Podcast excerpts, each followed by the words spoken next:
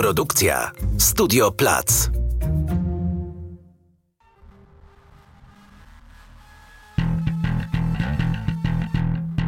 Nazywam się Barbara Klicka, a to jest podcast dwutygodnika magazynu o kulturze. Dzień dobry. To kolejne wydanie podcastu dwutygodnika magazynu o kulturze. Punktem wyjścia do naszej dzisiejszej rozmowy będzie tekst Filipa Springera pod tytułem Pas, opublikowany w dwutygodniku kilka dni temu. Tekst jest pogłębioną relacją z niedawnej wyprawy autora na Mierzeję Wiślaną, przez okolicznych mieszkańców zwaną po prostu pasem. To bardzo ładna nazwa, mi się wydaje. To obszar szczególny pod względem przyrodniczym, ale również historycznym i politycznym. Jednym z pierwszych obrazów, którymi dzieli się z nami Springer, jest ten ukazujący prowizorycznie wyznaczoną na plaży granicę między Polską a obwodem kaliningradzkim. To po prostu druciany płotek e, z wetkniętym w środek tego płotka znakiem stopu. Springer śledzi historię zmian krajobrazu, przygląda się kolejnym czynnikom, które odpowiadają za to, jaki jest i że w ogóle jest ten pasek lądu. O literackim widzeniu pejzażu w epoce antropocenu porozmawiamy dziś z autorem tekstu, do którego się dziś odnosimy, pisarzem i fotografem Filipem Springerem. Dzień dobry. I pisarzem Stanisławem Łubieńskim. Dzień dobry. Czy lubicie określenie przyrodopisanie? Ja umiarkowanie, bo to są zawsze takie, takie sklejki dwóch słów, zawsze dla mnie brzmią trochę okropnie i są takie strasznie wymyślone. Więc ja nie, chyba nie jestem fanem, nie używam specjalnie tego, chociaż tak sobie myślę, że jednak trochę używam. E, że czasami mówię, że to, co robię, to jest przyrodopisarstwo, ale nie jestem przekonany mhm. do tego.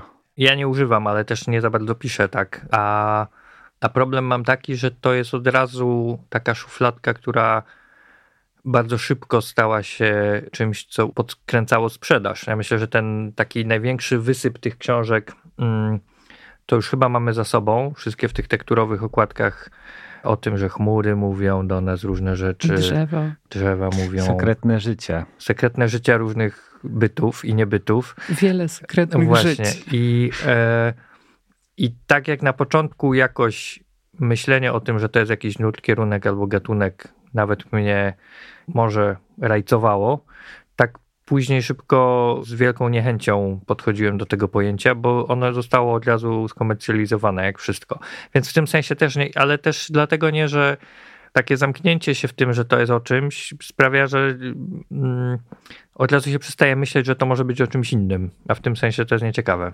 No, to, to bardzo się zgadzam. Ja myślę też, że to jest po prostu taka ewidentna kalka, której y, ten taki niezgrabny szef widać, jak w każdej kalce. No, nie da się bardziej dosłownie powiedzieć nature writing i przecież o to chodzi zasadniczo. To chyba wynika z tego, że my w ogóle nie bardzo mamy taką tradycję takiego pisania, więc musimy najpierw się dorobić jakiejś tradycji, a potem możemy sobie słowa jakieś wymyśleć zgrabniejsze. Dlatego właśnie to zapytałam, że no jest jakiś segment, który mógłby być obsługiwany tym słowem nawet poza sprzedażowo, a jednocześnie nie ma takiego słowa, które by obsługiwało te książki, bo przecież są jakieś książki z tego nurtu, które lubicie, czy nie? Mm, no, oczywiście, że ja tak. lubię 12 srok za ogon.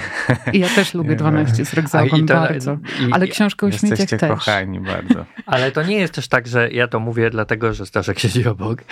Powiedziałem o tym dlatego, że jednak ten segment tego przyrodopisarstwa powiedzmy, to on jest obsługiwany w Polsce tłumaczeniami głównie. I mhm. niewielu jest autorów w Polsce, którzy piszą, a takich, którzy piszą dobrze, to już jest naprawdę kilkoro. I w tym sensie ta książka y, jakby też jedna z pierwszych, nie? W takim duchu mhm. E, cały czas jakby trzyma swoje miejsce w tym. Zgadzam się bardzo. Strasznie Ty możesz jesteście, chrząknąć. Tam, jesteście strasznie mili, nie wiem co mam powiedzieć, ale... Mm, oj tam, oj tam ale, ale Bo ja mm, jestem zawsze atakowany przez moją dziewczynę, że jestem za skromny, więc powiem coś może odrobinę nieskromnego. Że, że mamy rację. Tak. Nie, że nie powiem, że macie rację, ale powiem, że mam wrażenie, że ta książka otworzyła trochę drzwi dla takiej literatury i co z tego, że w tłumaczeniach, że po prostu odważyli się wydawcy szukać takich rzeczy i one zaczęły wychodzić masowo i oczywiście mm, ja już od dawna nie nadążam z czytaniem ich i nie jestem w stanie ich oceniać i to też e, w większości są pewnie słabe książki po prostu, ale na pewno coś tutaj się otworzyło dzięki temu, że ta książka jakieś takie, taką szerszą publiczność e, zdobyła. A ty, Filipie, powiedziałeś, że nie zaliczasz się do tego nurtu. To co, pejzaż nie jest przyrodą? Jest przyrodą, tylko że ja się w ogóle staram nie zaliczać do nurtu. Spotyka się ta moja chęć niezaliczania się z różnymi przygodami i... Mm, Zauważ, że przedstawiłam sensie... cię dzisiaj jako pisarza. Dziękuję. E, nie, no ja też, wiesz, no ja się nie zaliczam też do tego nurtu, bo moja wiedza i nie, wiem, no znowu muszę koło Staszka usiąść i mówić, no ja nie mam takiej wiedzy o przyrodzie, jakimkolwiek e, obszarze tej przyrody, e, jak ma Staszek, żeby pisać takie rzeczy. E, to jest jednak tak, że jak ja pisałem moją ostatnią książkę, czyli Mein Gott, jak pięknie, tam chciałem bardzo uwzględnić pewne aspekty czasu geologicznego i takiego geologicznego spojrzenia na krajobraz i Długo żeśmy w szkole jako poetyki o tym sobie rozmawiali i teoretyzowali. Jak już usiadłem do tego pisania, a miałem geologię na studiach, bo jestem archeologiem, co prawda ze strasznie słabym wykładowcą, no ale to już trudno. I jak usiadłem do tego pisania, myśląc, że ja wiem, o co tu chodzi i z czym do ludzi, i że ja mogę sobie po prostu z tej dokumentacji takiej prostej, którą zrobiłem, napisać tutaj jakąś literaturę, która uwzględnia ten krajobraz i tą geomorfologię polodowcową, to szybko się okazało, że nie ma żadnej wiedzy. Znaczy, musiałem odłożyć to pisanie na parę miesięcy, kupić sobie podręczniki od glacjologii, z lodowaceń i tego typu rzeczy, przeczytać je wszystkie, a potem jeszcze zrobić taką rozmowę z ekspertem e, z Uniwersytetu Adama Mickiewicza, żeby on mi powiedział, czy ja, to, co ja myślę, to ja dobrze myślę, czy w ogóle sobie różne fantazjuję na temat tego, co tam ten lodowiec zrobił. I dopiero wtedy to napisałem, więc to jest też taka lekcja pokory dla mnie, że jeżeli chcemy uwzględniać ten świat w opowieści, no to albo ktoś się zajmuje tym od lat, tak jak Staszek na przykład i umie te ptaki rozpoznawać po jednym świśnięciu, no albo musi nadrobić lekcję, której nie zrobił w szkole po prostu i to byłem ja na przykład. No dobrze, ale sprawa się komplikuje troszeczkę. Punktem wyjścia jest twój tekst, Filipie, ale znowu odniosę się do książki Staszka. Sprawa się komplikuje troszeczkę e, przy książce o śmieciach, bo to jest robota trochę archeologiczna, właśnie detektywistyczna. Wiele osób tak pisało o Staszku twojej książce, że to jest mhm. taka detektywistyczna książka o śmieciach. I no, to w jakimś duchu byłoby bliższe twojemu pisaniu, Filipie, prawda? Mam na myśli to, że ty szczególnie wnikliwie zdajesz się obserwować e, w ostatniej książce, zwłaszcza, ale też w tekście, do którego się odnosimy, taką relację między tym, co e, ludzkie i pozaludzkie. Te dwie wasze książki może by ze sobą jakoś gadały. Nie, nie, nie chcę udowadniać jakiegoś podobieństwa na siłę, ale jakoś by ze sobą może rozmawiały. Ja myślę, że one bardziej rozmawiają w tym sensie, że Staszka książka o śmieciach wynika takie mam wrażenie, z obsesyjnej chęci dowiedzenia się, bo pamiętam dokładnie ten moment w tej książce, co zrobić, żeby nie produkować tych śmieci. No nie? Tam jest taki moment, w którym właściwie wszystko powoduje jakiś odpad ten odpad, nie wiadomo co z nim zrobić, bo on niby jest napisany, że jest do wtórnego przetworzenia, ale nikt go nie przetwarza, w związku z czym jest to jakiś fake totalny. W związku z czym jesteśmy w takim momencie, w którym można oszaleć po prostu tylko od tego poczucia obciążenia, jakie generujemy swoim życiem ze względu na te śmieci. I to Staszka książka jest tym dochodzeniem tego, co tu zrobić i czemu to tak w ogóle wygląda i gdzie te śmieci trafiają, co się z tym dzieje. I ta obsesyjna chęć dowiedzenia się, myślę, że jest czymś, co na pewno nas łączy, a wszystko poza tym jest już w inne strony leci, myślę. Ja tak sobie myślę, że ja bym w ogóle Filipa nie umieszczał w tej yy niezbyt ponętnej szufladzie z przyrodopisaniem, bo ja mam poczucie, że to w ogóle nie jest dziwne że mm, no po prostu Filipa sama przyroda mnie interesuje niż szeroko rozumiany krajobraz, szczególnie jak mi się wydaje taki krajobraz kulturowy i że Filipa bardziej interesują w gruncie rzeczy ludzie, nawet y, kiedy patrzy na rzekę, to się zastanawia, jak, jak, jak ona została e, ukształtowana, jak, jak kto po niej płynie i kto po niej płynął. Ale z jakiejś tam innej strony ja sobie myślę, że mnie to też bardzo zawsze interesowało i że, i że ta perspektywa taka historyczna, ludzka też zawsze jest dla mnie jakimś ważnym punktem odniesienia. Wiesz, bo to pytanie o to, czy krajobraz to przyroda, czy nie, to jest. Mm, Każda odpowiedź będzie tu dobra. Jakbyśmy sięgnęli u Adama Robińskiego, to jest najlepiej w hajstrach yy, wyjaśnione na samym początku, czym jest krajobraz. I on tam wyciąga genezę tego słowa, zresztą za jakimś autorem, którego już nie pomnę, od tego słowa Landschaft i Landscape, które z kolei z jakiegoś staroniderlandzkiego wywodzi się od słowa ziemia i łopata, czyli już od samego początku od czegoś, co kształtujemy za pomocą konkretnego narzędzia. I w teorii krajobrazu też mówi się bardzo dużo o tym, że w ogóle samo sformułowanie tego pojęcia krajobraz już jest utworzeniem ludzkim tego krajobrazu. W związku z czym do tego się cały czas odnoszę, że e, w żadnej z waszych książek, e, nie wiem czy w jakiejkolwiek książce, nie istnieje krajobraz, ale też przyroda bez całego pakietu odniesień kulturowych, ale też e, właśnie historycznych, politycznych. No tak, no i, i w tym sensie to się może jakoś różni od tego, co kiedyś było, chociaż też nie jestem historykiem literatury, żeby mieć jakiś taki głęboki wgląd, że ten czynnik nieludzki nabiera jakiegoś znaczenia. On nabiera znaczenia w tym sensie, że też pozwala dostrzec e, rzeczy, których się nie widziało, gdzie się tego nie uwzględniało. No, na przykład uwzględnienie czy spoglądanie na jakąś historię w czasie geologicznym, czy w takim głębokim czasie, a nie w takim czasie, do którego przywykliśmy, gdy myślimy o jakiejś historii, którą opisujemy, nie wiem, budowa kolei, tak? No można to opisać e, w skali kilkudziesięciu lat, kilku lat, no ale można spróbować spojrzeć na ten sam problem w skali 17 tysięcy lat. I teraz co tu się wydarza i co zaczynamy myśleć o tym zjawisku, gdy przyłożymy do tego skalę 17 tysięcy lat i uwzględnimy, że tam, gdzie ta kolej teraz biegnie, był kiedyś lodowiec i że w tym krajobrazie w bardzo ostry sposób zachowane są pozostałości tego, jak ten lodowiec działał. Tak, mamy równinę sandrową i wiemy, że ona powstaje z tego, jak te wody odpływowe rozprowadzają równo piasek na pewnej przestrzeni. Mamy te moreny, które sypią się z tego, jak ten lodowiec się wytapia. Mamy głazy narzutowe, czyli eratyki, które wypadają z tego lodu w momencie, w którym się wytapiają i to wszystko się zachowuje w dużej rozdzielczości w tym krajobrazie. No i teraz teraz to jest jakaś opowieść, dzięki której zaczynamy inaczej rozumieć ten gest na przykład tej modernizacji budowy kolei w tym pejzażu, czego byśmy nie zrozumieli, gdybyśmy patrzyli na to tylko w skali takiej historii społecznej. Słuchasz podcastu dwutygodnika, magazynu o kulturze. To wróćmy do tekstu z dwutygodnika Twojego, Filipie. Najpierw powiedz trzy słowa o samej wyprawie, proszę, i o tym, czym w ogóle Mierzeja Wiślana jest. No, wyprawa, yy, wyprawa. Brzmi po prostu jak na Kamczatkę wyprawa. No, prawie. Ja zawsze chciałem być, zawsze zazdrościłem Hugo Baderowi, że on tak jedzie, to jak, jak jedzie na reportaż, to jedzie 60 godzin, a ja pod radą. Mhm.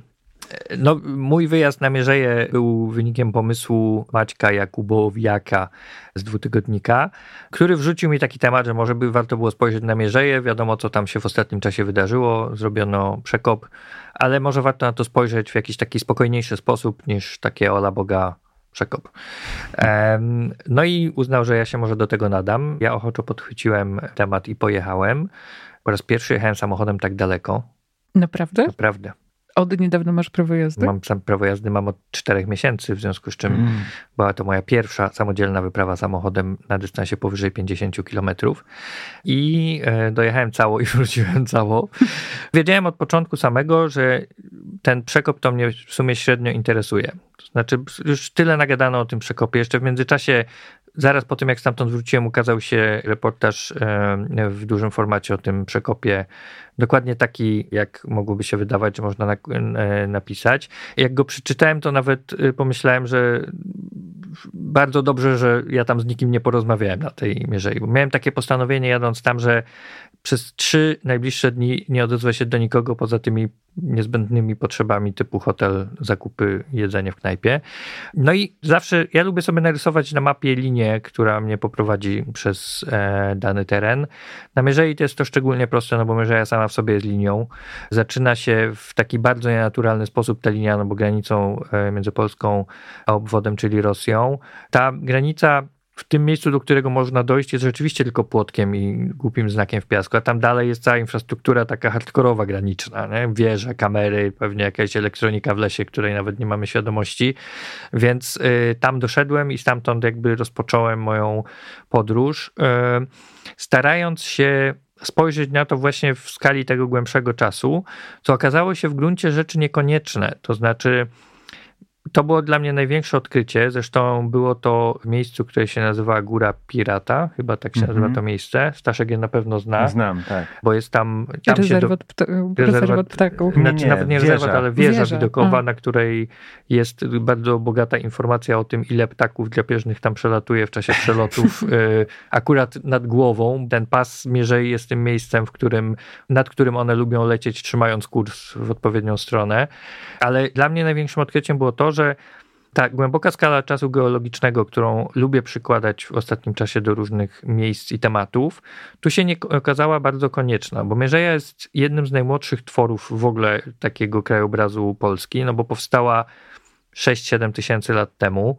Co więcej, to jaki ma kształt, jak się układają na niej wydmy, jest wynikiem tego, że gdzieś tam pod koniec średniowiecza ona została całkowicie wylesiona i te wydmy, które były porośnięte lasem przez kilka tysięcy lat, ruszyły znowu, zaczęły zasypywać miejscowości, zaczęły się przemieszczać po całej mierze i dopiero na przełomie XVIII-XIX wieku je zatrzymano znowu lasem. Znaczy próbowano zatrzymać, bo jeszcze pod koniec XIX wieku część mierzei nie była porośnięta i cały czas się przemieszczała.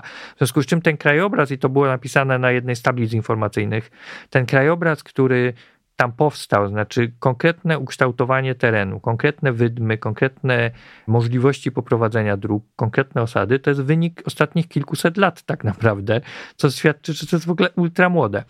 No i to było największe odkrycie, a za tym już poszły kolejne jakby zabawy z tym tematem.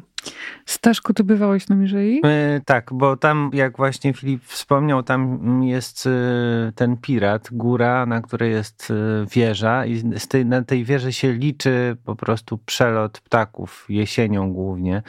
Ja tam spędziłem nawet ze trzy dni, bo to jest takie zorganizowane, w sensie, że tam notujesz to rzeczywiście i no, nie wiem, czy na was to robi jakieś wrażenie, ale na mnie robiło i powiem wam, że to jest dużo w skali takiej obiektywnej, że na przykład dziennie przelatuje 1500 krogulców. Także jeden, jeden za drugim. Na mnie to tak, też ciach, robi wrażenie. Chciałem raz krogulca w życiu, więc 1500 zobaczyć to dużo. No właśnie, to byś już na całe życie Ale się codziennie? napatrzył. Y, nie, nie, tak, tak, w ciągu dnia na przykład. Znaczy to jest, taki, to jest taki dobry wynik, ale mhm. to się wiąże z tym, że, że tam jest taka szyjka butelki i rzeczywiście ptaki lubią lecieć nad lądem, a ponieważ z dwóch stron jest woda na mierzei, no to się wciskają w tą szyjkę wąską i dlatego tak dobrze je tam widać. I takich miejsc na świecie jest więcej. Jak ktoś jest bardzo wkręcony, to na przykład się lata do Gruzji, do e, Batumi i tam się obserwuje, jak one gdzieś przelatują przez jakąś, lecą na jakąś cieśninę z gór, zlatują te ptaszyska i że tam potrafi być na przykład w jednym momencie 50 tysięcy ptaków w kominach jakby się unoszących. I że tam siedzą faceci z lunetami i z takimi klikerami i liczą w ten sposób dziesiątkami, jak, setkami. Jak e, przy wejściu do sklepów w czasie pandemii, tak, prawda? Tak, tak, tak, tak, tak, tak. No ale nie, to tak naprawdę nie chciałem robić tutaj dużej dygresji. Dla mnie Mierzeja jest też w ogóle ciekawa. Ja się bardzo lubię te pomorskie strony, bo są dla mnie trochę już znajome, ale ciągle egzotyczne. I dla mnie ciekawa jest historia poboczna na Mierzei, bo tam na przykład y, osiedl... to jest jedno z kilku miejsc w Polsce, gdzie przesiedlono polskich Ukraińców z okolic chyba Przemyśla. I wiem, że tam są takie właśnie dziwne osady, no ale to znowu o tym takim. Mm, splątaniu różnych tropów. Ty mówisz o geologicznych czasach i w ogóle wszystko w skali geologicznej wydaje się bardzo śmieszne, zwłaszcza ludzka historia i jakieś zawirowania z ostatnich kilkudziesięciu lat, ale dla mnie by było jeszcze poza tymi ptakami oczywiście interesujące jest po prostu kto tam mieszka i że to jest trochę takie właśnie przypadkowe, taka nowa ziemia, nie? Jakby na tej mapie polskiej. No tam nawet Filip, jest piszesz polder e, Nowa Ziemia, terrenowa, mhm. koło Nowakowa wsi. E, I e, to jest też niesamowite, że z jednej strony ta Mierzeja jako twór geomorfologiczny jest dość młoda, to po pierwsze. Po drugie, że Oczywiście zaraz obok są żuławy, które przecież są wytworem geoinżynierii od wieków przez holenderskich osadników, Niemców, Krzyżaków i kogo tam jeszcze nie było. No i nawet te ostatnie etapy, czyli tam już z początku XX wieku, no to były grube akcje osuszania zalewu wiślanego i tworzenia nowych polderów. I jak się spojrzy, tych map jest dosyć dużo dostępnych w internecie, na mapy oryginalnie tego, jaki miał zasięg zalew oraz jak wyglądała delta Wisły i tych wszystkich rzek, które tam wpływają, Nogatu i innych, a jak wygląda to teraz, no to widzimy, że tam tego gruntu dosypano i osuszono bardzo dużo. I w tym sensie też jest właśnie ciekawe, że to jest y, taki ludzko-nieludzki twór, w którym już trudno rozdzielić, co jest czym, no bo też y, rezerwat y, ujścia rzeki Elbląg do Zalewu Wiślanego. Też graniczy z żuławami, też jest totalnie ten krajobraz zmieniony, w związku z czym wszystko to jest bardzo niejednoznaczne i w tym sensie też ciekawe. No właśnie ten e, wątek pomieszania wątków ludzkich z nieludzkimi mi się wydaje szczególnie interesujący. Zanim przejdziemy do niego, to chciałabym chwilę porozmawiać o polityczności tej ziemi i tego krajobrazu. Przygotowałam tu sobie taki cytat z tego tekstu twojego Filipie, który szczególnie mnie wzrusza, ale też trochę bawi w kontekście tego, co politycznie dzieje się na mierze i teraz. Uwaga, cytuję. 30 marca 1895 roku na grobli biegnącej w poprzek nowego, suchego jeszcze koryta Wisły stanął prowizoryczny domek z sosnowych żywiczych bali. Wybudowano go dla nadprezydenta prowincji Prus Zachodnich, pana Gustawa von Goslera i jego świty. Dzień później, o dziewiątej rano, pan Gosler wziął do ręki udekorowany kwiatami szpadel i kilkoma zamaszystymi ruchami przekopał ostatni skrawek lądu, który oddzielał rzekę od jej nowego ujścia. Zaraz potem uniósł szpadel do góry i powiedział: Błogosławie to wielkie dzieło prowincji zachodniopruskiej. Już wiemy, że ten krajobraz jest super polityczny. Czy każdy krajobraz jest Waszym zdaniem polityczny? No nie, bo tutaj myślę, że to jest taki jednak te mity założycielskie i to, mm, no tu jest taki XIX-wieczny patos, nie? To wydaje mi się, że to jest dosyć szczególny taki gatunek. No tak, młode pruskie państwo, niemieckie państwo, no bo 95 ile oni mieli 24 lata, jak tak stali jest. się zjednoczonym, zjednoczonymi Niemcami, więc trzeba było umacniać ducha narodowego i czas był też taki, że było to bardzo trendy. Tak. E, mm, wcześniej może było trochę mniej trendy. E, natomiast też trzeba powiedzieć, trochę na usprawiedliwienie pana prezydenta Goslera, że oni wtedy dokonali wielkiej rzeczy. Przekopali nowe koryto Wisły, które skończyło wielowekową udrękę całych żuław z corocznymi albo bardzo regularnie powtarzającymi się makabrycznymi powodziami, które im niszczyły wszystko. To było ogromne osiągnięcie tego młodego niemieckiego państwa, wielki wysiłek, bardzo dużo nowoczesnych technologii tam zaangażowanych i mnie niezwykle bawi i w tym sensie ta polityczność wychodzi tutaj i ona czasem ma taki wektor, bym powiedział, pozytywny, a niekiedy ma groteskowy. No bo jeżeli przyłożymy ten wysiłek tego przekopu do tego wysiłku z przekopem najnowszym, w którym czołowi politycy polscy mówili o sprawczości państwa polskiego i tą sprawczość mierzy się kajakami na razie, no to widać który z tych przekopów był potrzebny po prostu, tak? Już abstrahując od tego, że to jest wielka ingerencja w krajobraz i tak dalej, i tak dalej. No w takich czasach to powstawało, a nie innych. I w tym sensie to jest ciekawe, tak? Że, że to jedno i drugiemu nie jest równe, mimo że podobnie wygląda. W tym kontekście chciałabym porozmawiać też o tym, co się dzieje w Białowieży. Puszcza Białowieska od pewnego czasu jest radykalnie innym miejscem. Ja mm, muszę powiedzieć, że nie byłem tam przez ten czas, y, ale dużo moich znajomych tam jeździ, głównie przyrodników, i oni bardzo mocno odczuwają y, jakiś taki rodzaj niestosowności tego chodzenia sobie po lesie, no bo ciągle natykają się na ślady ludzi, którzy gdzieś tam próbują przeżyć po prostu. No i że coś jest w tym takiego niestosownego i Jakoś tak mi się to kojarzy z takimi momentami, kiedy może to nie jest bardzo stosowne, ale trudno powiem to, że tak mi się to kojarzy z takimi momentami, kiedy czasami ja bardzo lubię chodzić po takich miejscach w Warszawie, których nie znam i o których nic nie wiem, że znajduję sobie jakieś miejsce na mapie i tam jadę. I często to są tak zwane tereny ruderalne, gdzie zawsze masz z tyłu głowy poczucie niebezpieczeństwa i taki rodzaj, nie wiem, czy znacie takie uczucie, taki jakby, że jakby w nosie takie uczucie, jakby ci krew leciała trochę, że nie wiesz, czy znajdziesz zaraz kogoś na drzewie wiszącego, czy ktoś ci przywali deską w cymbał, jak gdzieś się wsadzisz głowę w krzaki. Takie poczucie niebezpieczeństwa. Ja myślę, że tam jest trochę coś takiego połączone z tą taką przykrością tego, że jakby wiesz, że, że tam gdzieś o rzut kamieniem ktoś e, może cierpieć i umierać, a ty jakby też niewiele możesz zrobić, bo, bo po pierwsze możesz o tym nie wiedzieć, a po drugie jesteś też zastraszony, że nie możesz pomóc, nie? Mm. No i nie wiem, wybieram się tam zresztą za dwa tygodnie, więc yy, wtedy będę mógł powiedzieć coś więcej mm -hmm. pewnie. No, ja ostatnio byłem, e, zanim to wszystko się zaczęło, jedziemy tam e, w maju ze szkołą ekopolityki, więc, e, więc będziemy się z tym mierzyć. Natomiast więc jakby nie mam takiego samego osobistego doświadczenia związanego z tym, poza tym, że znam osoby, które zajmują się teraz pisaniem o puszczy i na różne sposoby się też borykają z tym problemem. Natomiast tutaj się uzewnętrznia właśnie to, co, o czym Staszek mówił, to znaczy, że siłą rzeczy mamy wdrukowane jakieś takie, taki mechanizm, czy taką logikę, która każe nam myśleć, czy sprawia, że czujemy pewien rodzaj jakiegoś zakłopotania naszą fascynacją albo troską o przyrodę puszczy w sytuacji, w której dzieją się te wszystkie straszne tak rzeczy tam.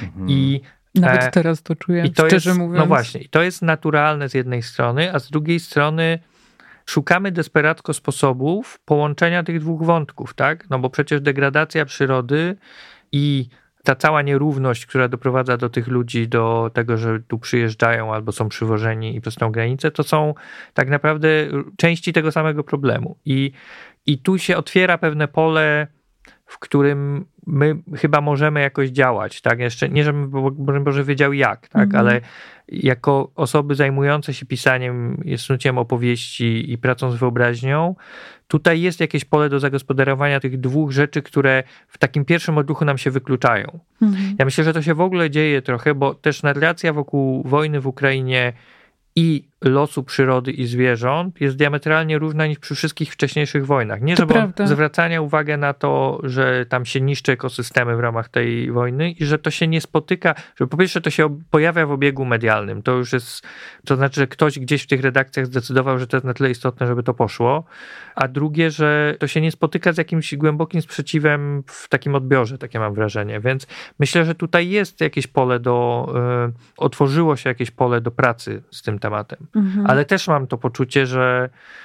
Tak, no bo tam jest jeszcze przecież ten wątek muru, który poza tym, że tamuje e, mhm. przepływ ludzi, tamuje bardzo tak. poważnie, ingeruje w trasy migracyjne zwierząt i tak dalej. Tak, i to jest też ten smutny moment, w którym przekonujemy się, jak bardzo ten temat ochrony środowiska jest dalekorzędny względem tak, zawsze, tak. E, tych wielkich i bardzo doraźnych spraw tak. politycznych.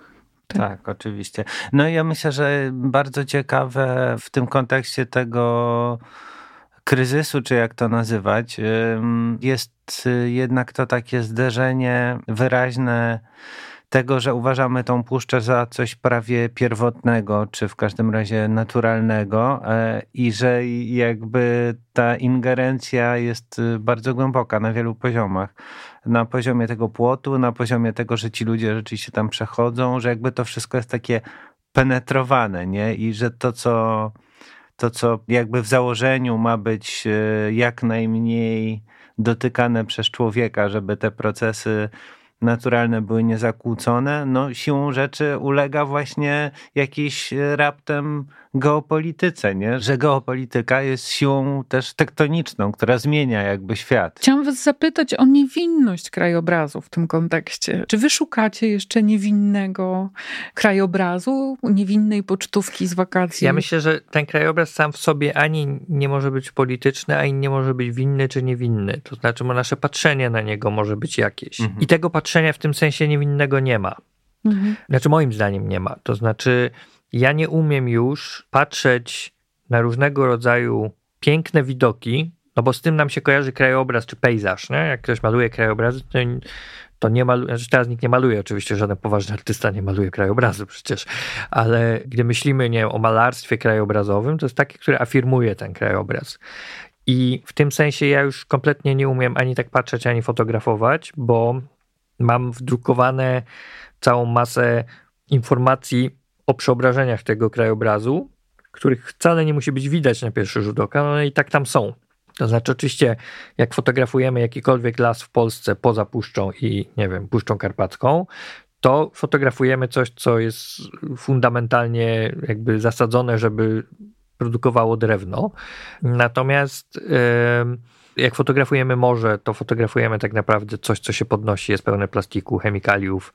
No i musimy mieć tego świadomość.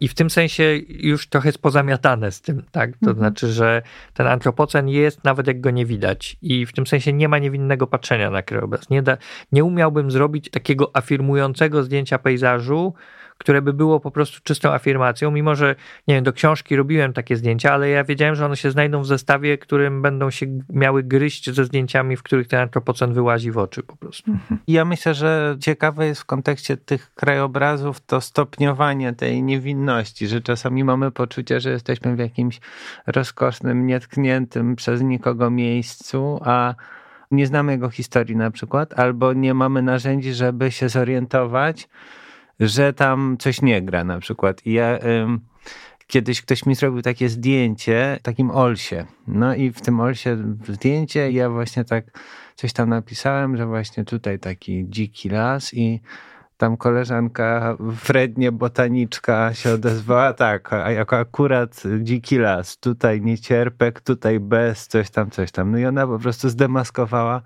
że to jest park Olszyna na Bielanach a nie żaden dziki ors. Znaczy on jest dziki, bo no, jest tak. olsem. Olsy zawsze są ciekawe, bo są bagniste i są stosunkowo mało zmienione, ale to jest taki ols, w którym się pije browary, nie? I leżą śmieci i tak dalej. Więc ja byłem wtedy za głupi, żeby się zorientować, że to wszystko widać na tym zdjęciu. Tak, to bardzo piękna historia, ale też historia o szukaniu tej dzikości, choćby za cenę zasłonięcia oczu, prawda? No tak, ale na przykład opisany w tekście rezerwat Mewiałacha, Staszkowi doskonale na pewno znany. Jest no zupełnie sztuczny, nie? Jest zupełnie sztuczny, no przecież nasypany hmm. przez Wisłę przez ostatnich 150 lat. Jest tam mnóstwo zakazów, żeby tam nie wchodzić, no bo te ptaki tam jednak e, są i nie należy im przeszkadzać. Natomiast wiesz, no idziesz tam tą ścieżką wydzieloną dla turystów e, między tymi sznurkami do tej wieży widokowej, myślisz sobie, jest tam bardzo tak bardzo, no nie, nie, chcę użyć tego słowa dziko, tak, ale jest tak bardzo trudno tam. Jest ten piach, jest mhm. ta droga, która nie jest oczywista, nie jest oczywistą drogą, jest to wszystko bardzo restrykcyjnie potraktowane, a na horyzoncie widzisz statki idące do portu, widzisz mnóstwo ludzkich śladów śmieci wyrzuconych przez morze i też jak masz tą wiedzę o tym, że to zostało usypane przez ostatnich 150 lat przez to, że wykopali ten przekop, no to też to się wszystko robi bardzo ambiwalentne. Hmm, to jest bardzo ciekawe, co mówisz, szczególnie, że ja ten rezerwat znam naprawdę dobrze i spędziłem tam sporo czasu, bo tam y, się obrączkuje ptaki i ja tam kursowałem, zbierałem te ptaki z tych y, pułapek, takich koszach. No i y, wszystko to potwierdzam, co mówisz, i to jest bardzo trudne miejsce na wiele y, sposobów. Też na przykład na taki sposób, że kiedyś urządził mnie tam szerszeń w głowę, co było jednym z najbardziej przykrych przeżyć przyrodniczych moich. Prawdziwa e, dzikość. Prawdziwa dzikość, ale ciekawe jest to w kontekście tego zrozumiałego buntu, jakoś tam zrozumiałego, a może w sumie nie do końca uzasadnionego, że jakby, no nie można tam wchodzić, nie? A przecież wiemy, że to nie jest y, Puszcza Białowieska, tak, rezerwat tak. ścisły, tylko jakiś po prostu tak się ukształtował ruch wody, że wypchnął ten piasek tam. No ale faktem jest niestety to, że że to jest jedyne miejsce na polskim wybrzeżu, gdzie nie można wchodzić. Znaczy, nigdzie nie udało się powołać w, na polskim wybrzeżu rezerwatu takiego z zakazem wstępu. Jest y, ten Słowiński Park Narodowy, no ale tam się można poruszać po mhm. prostu normalnie. I z czym to się wiąże? To się wiąże z tym, że ptaki nie mają nigdzie realnie miejsca, żeby w niezakłócony sposób żerować albo wyprowadzać lęgi. I ja siedząc w tym rezerwacie kilka razy, czasami tydzień, czasami parę dni, a czasami dosłownie dwa dni, zawsze spotykałem się z takimi sytuacjami, że ludzie tam się ładowali mimo tych zakazów. Mhm. I to jest w ogóle takie piekło polskiej ochrony przyrody. Tu się nikt nie słucha przepisów, wszyscy mają to w dupie i uważają, że to są jakieś bzdury po prostu. Antropocen w działaniu. Tak, taki agresywny. Tak. Mm, I na przykład w Anglii z tym się nie dyskutuje, a u nas jak najbardziej. No, wyjeżdża ci jakiś taki po prostu kuc, że, że on płaci podatki, on tutaj może być, nie? I, I, dosłownie to są takie fizyczne, półfizyczne w każdym razie starcia. No, niektórzy potulnie schodzą, a niektórzy się po prostu totalnie stawiają i uważają, że są w świętym prawie rozłożyć sobie kocyk w środku rezerwatu, nie? Mhm. Tak, no, jak tam byłem, to też widziałem ludzi, którzy tam łazili. Dwoje. Nie wiem, czy to byli jacyś badacze, czy to byli jacyś turyści, no ale łazili. Nie pozdrawiamy Państwa. Albo pozdrawiamy, nie wiemy. Nie, albo, badacze, to pozdrawiamy. ale jeśli badacze, to pozdrawiamy. Tak. Chciałam Was zapytać o to, czy sądzicie, że no już ta epoka geologiczna w życiu Ziemi domaga się innego języka pisarskiego? Czy w związku z tym, że czujecie ten splot właśnie ludzkiego z nieludzkim bardziej niż czuto go jeszcze w poprzednich epokach, to uważacie, że powinien się przekształcić język samej literatury mówiącej o krajobrazie, o przyrodzie? Sprowadzając to do takiej perspektywy indywidualnej mojej, ja zawsze używałem pisania, żeby dowiadywać się różnych rzeczy o tym, co mnie niepokoi, głównie niepokoi, czasami denerwuje, używałem zwykle mocniejszego słowa. I siłą rzeczy to jest coś, co mi od przynajmniej 2018 roku nie daje spać często.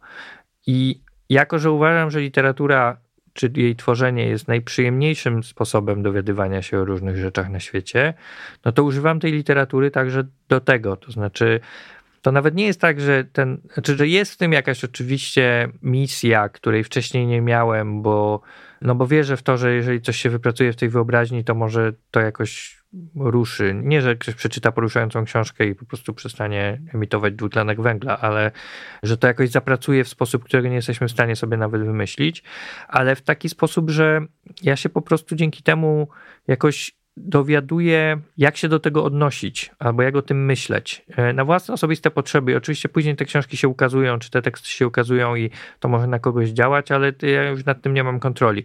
I podam taki bardzo konkretny przykład, który się trochę odnosi do książki Staszka, czyli do śmieci, książki o śmieciach.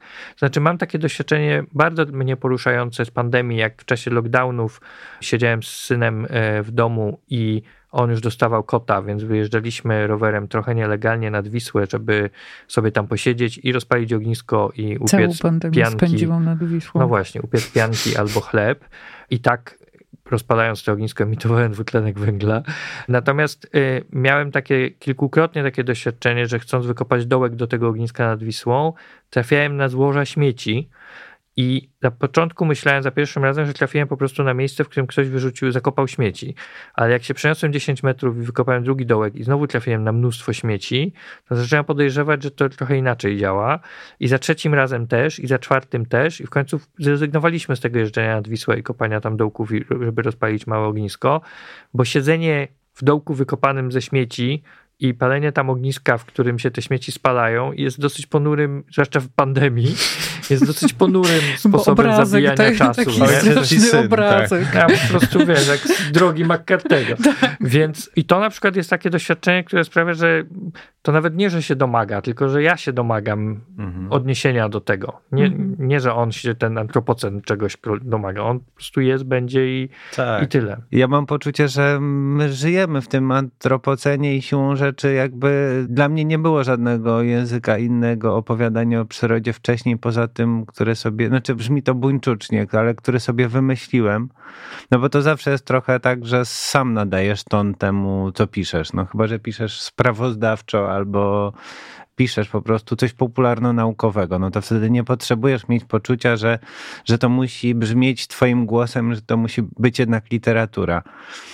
Więc ja nie znam innej perspektywy niż antropocenu. No, żyjemy w tym antropocenie, my to od zawsze, a on, on też jest już od dłuższego czasu. Wydaje mi się, że że mm, też omijanie tej perspektywy i, pisa- i próby takich właśnie pastoralnych opowieści o przyrodzie, w której właściwie się człowiek nie pojawia, no to by było coś bardzo ekscentrycznego teraz dla mnie. Znaczy, mm, w sumie jestem ciekaw, jak można by było to wszystko ominąć, co się rzuca w oczy, że ja głównie jednak czuję się mm, takim obserwatorem miejskim.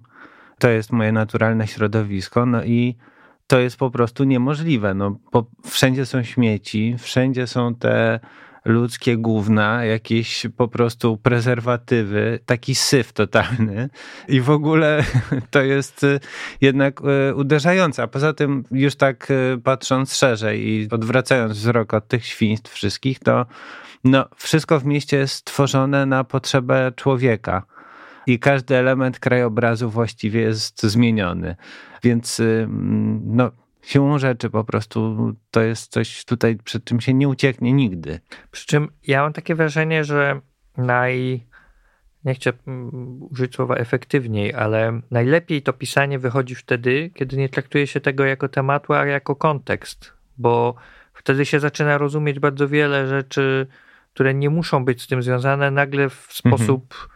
Absolutnie zatrważający się okazują być z nim związane. I i to właśnie kontekst antropocenu, a nie temat antropocenu wydaje się chyba taką najsłuszniejszą, brzmi jak deklaracja socjalistyczna, najsłuszniejszą e, mm, strategią w podejściu do, do jakiegoś podejmowania literackiego tego tematu. Dziękuję panom bardzo. Filip Springer, Stanisław Łubieński. Dziękuję bardzo. Bardzo mi miło było panów gościć. Słuchasz podcastu Dwutygodnika, magazynu o kulturze.